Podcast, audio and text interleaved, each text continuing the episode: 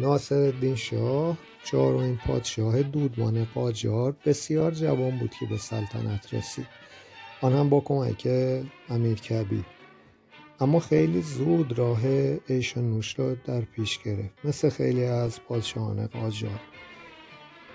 و نقله که او 85 زن داشته.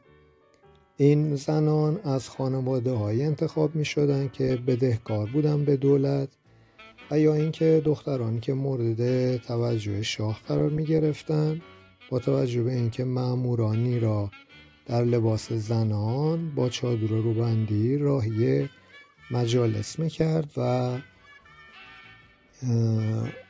اونها یه تعداد را مورد پسند قرار می‌دادن.